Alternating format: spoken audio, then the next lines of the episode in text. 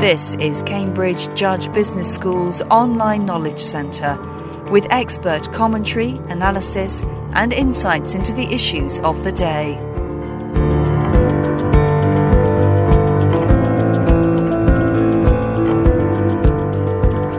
Although a date has yet to be set, Pakistan is heading towards a general election in 2012. The long established top two political parties, PPP and PMLN, are being challenged by a familiar face from the world of cricket and celebrity, Imran Khan, who heads the PTI party. He's been critical of, among other things, what he describes as hereditary politics. The Test cricket legend emphasises that he knows the art of competing against all types of opposition and vowed to take all wickets with one ball. Rhetoric apart, Cambridge Judge Business School's Kamal Munir is following developments very closely. He's been part of a five member team advising the government of Pakistan on industrial policy. Dr. Munir offered this view of the tasks facing the winner of the general election in Pakistan, whatever the outcome. They really have a tough challenge on their hands because whether you talk politically or economically or socially, uh, the country is heading for rock bottom if it hasn't hit the rock bottom already. Uh, politically, of course, everyone knows that there is a serious problem uh, with the war on terror and Taliban insurgency, uh, as well as drone strikes in um, in the north um, west of Pakistan. Something needs to be done. This is completely unsustainable, and it costs the country uh, a great deal. Economically, there are a number of challenges as well. So, the first challenge, for example, uh, which hits everyone really hard, is that of energy. There are tremendous and long periods of load shedding, which basically means you go you have to go without electricity. Why is that? Because there is not enough electricity in the system, even though there is about 40% excess capacity. But the government is unable to pay the independent power producers that it has contracted to produce this energy and um, simply because the rates are very high, the bill collection is not enough. So something needs to be done about that because that is all because of a certain power policy that was put into place in 1994. And uh, in my view, that needs to be reversed because that has proven to be completely disastrous. At the end of you know about 16 years, we have or 18 years, you know, we neither have enough power nor do we have power that is affordable for the majority of the people. If there's no power, mm-hmm. one of the first things to go will be manufacturing engineering, and there is no manufacturing engineering base in Pakistan, which is another major problem. You're right. Uh, the first thing that was hit was manufacturing, especially the process based industries.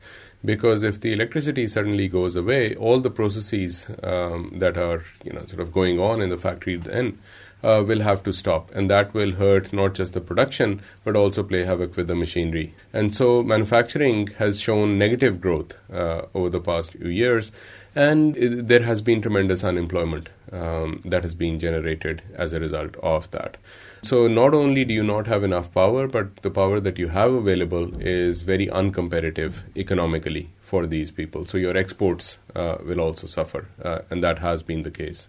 Politics and industry, industry and politics are, are totally linked, aren't they?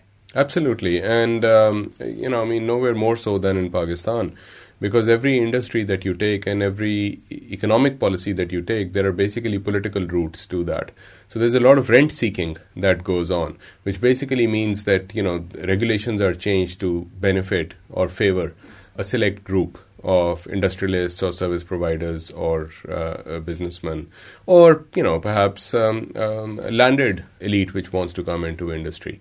So that has certainly uh, been the case. I mean, take power for for instance uh, a number of people have benefited from extremely lucrative um, deals that the government handed out in the 1990s to the uh, private power producers. Take the sugar industry, right, which is completely different from um, energy. And again, you know, a lot of the sugar industry is basically based on licenses that the government granted to the select few. And you name the industry, and you will see that uh, the economic policies that have been followed, or in many cases, the economic policies that have been ignored have all had political motivations. When a new government is elected in Pakistan, and we don't have any dates for that yet, but when a new government is elected, that government, I'm sure you will say, is going to have to take some very difficult and hard decisions, which is, is not going to be welcomed by some of these elite groups.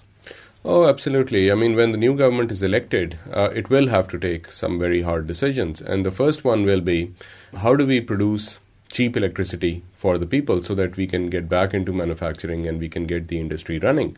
The other decision that it will have to take, of course, is um, solving the problem of unemployment. You see, you have to realize that about two thirds of Pakistan is under 30 years of age.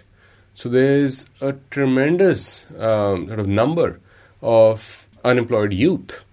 And you need to do something about that. Otherwise, you have a social catastrophe on your hands. And so, how do you generate employment? Which means that perhaps in some cases you will have to forego more mechanized, more uh, capital intensive, you know, ways of production in favor of more labor intensive ways, which may not be the most efficient thing to do, but socially that may be the most desirable thing to do. There is another social problem as well, isn't there, in that younger generation? 50% illiterate, innumerate. 50% of Pakistan is after 60 years of uh, you know having gained independence is still illiterate now that of course is an enormous problem simply because you can see from the example of various states in India uh, uh, other places where if you just impart basic literacy to the women there, the health indicators suddenly, the infant mortality, you know, so all the indicators of that suddenly, you know, show dramatic improvements. So that basic literacy is extremely important for any society to function. That also means that people can become more independent. Right now, I mean, the people are tremendously entrepreneurial. I have I have talked to people um, and come across you know sort of thousands of such people who cannot read or write. They cannot read a single billboard when they go out on uh, the street. They can, they do not know what those white and yellow lines on the road mean. And yet they go out and make a living not only for themselves but also for their family. So the entrepreneurial ability is there, but the state needs to sort of facilitate this and harness this so that these people become assets to the country and not a liability. When the new government comes in, it's going to take a long time to turn Pakistan around, isn't it? It's going to be very difficult, in fact, for one government to change things around completely because there are no shortcuts. I mean, you can set the country on the right path, but it it takes time to come to fruition. All the all the steps that you take today. So the important thing, of course, is to set the country on the right path. Imran Khan is the front runner at the moment, international cricketer, well known name, household name certainly in, in many parts of the world. Is he going to win? Imran himself is a very progressive person, so he believes in a fair and just society. And people are also extremely disillusioned with the two big parties, which are the PMLN and the PPP.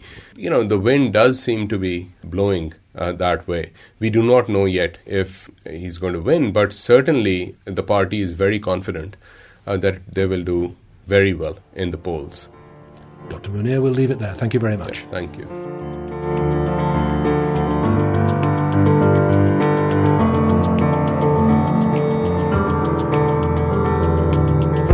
This programme was produced by the Cambridge Judge Business School as part of its online broadcast series.